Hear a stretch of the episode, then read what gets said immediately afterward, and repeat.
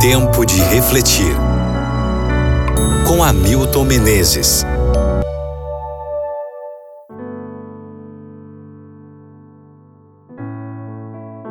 Romanos capítulo 12, versículo 2. E não vos conformeis com este século, mas transformai-vos pela renovação da vossa mente. A rainha Vitória da Inglaterra tinha várias filhas, e elas eram como as garotas de hoje. Iam à escola, observavam as últimas modas e queriam se vestir como as outras moças.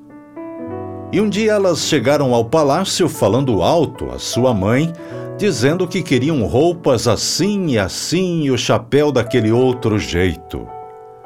Mas a mãe as atalhou, dizendo: Vocês são filhas da rainha, e as filhas da rainha não seguem a moda, elas ditam a moda. Esse é um bom exemplo para nós como cristãos. Vivemos em sociedade, mas não pertencemos à sociedade. Estamos no mundo, mas não somos do mundo. Devemos estabelecer padrões de comportamento em vez de nos escravizarmos às imposições da sociedade. É verdade que somos minoria, mas lembremos-nos de que é necessária apenas uma pitada de sal para salgar o alimento todo. Quando Israel entrou em contato com as nações pagãs, gradativamente se adaptou aos seus costumes. Em vez de influenciá-las, foi influenciado por elas.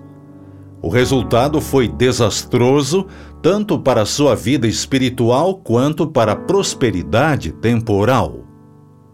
O mesmo ocorreu com as igrejas da Ásia.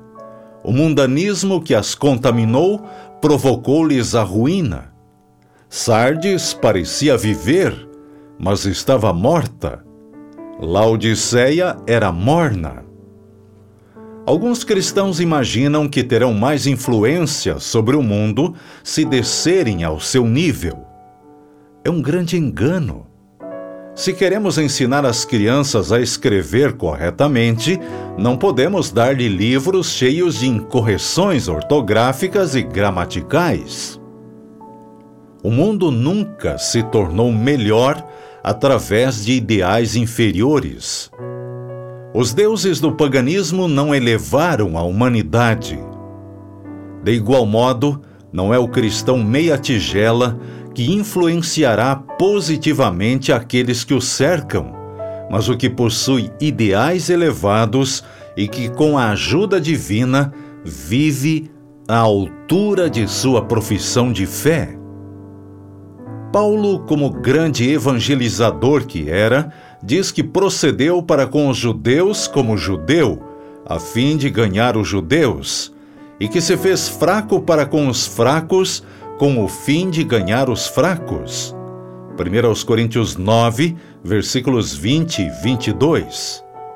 Isso não significa que ele era uma espécie de camaleão que muda de cor conforme o ambiente, mas que tinha versatilidade para adaptar tanto sua mensagem como seu comportamento às várias classes de pessoas, quando isso não envolvia condescendência com os princípios.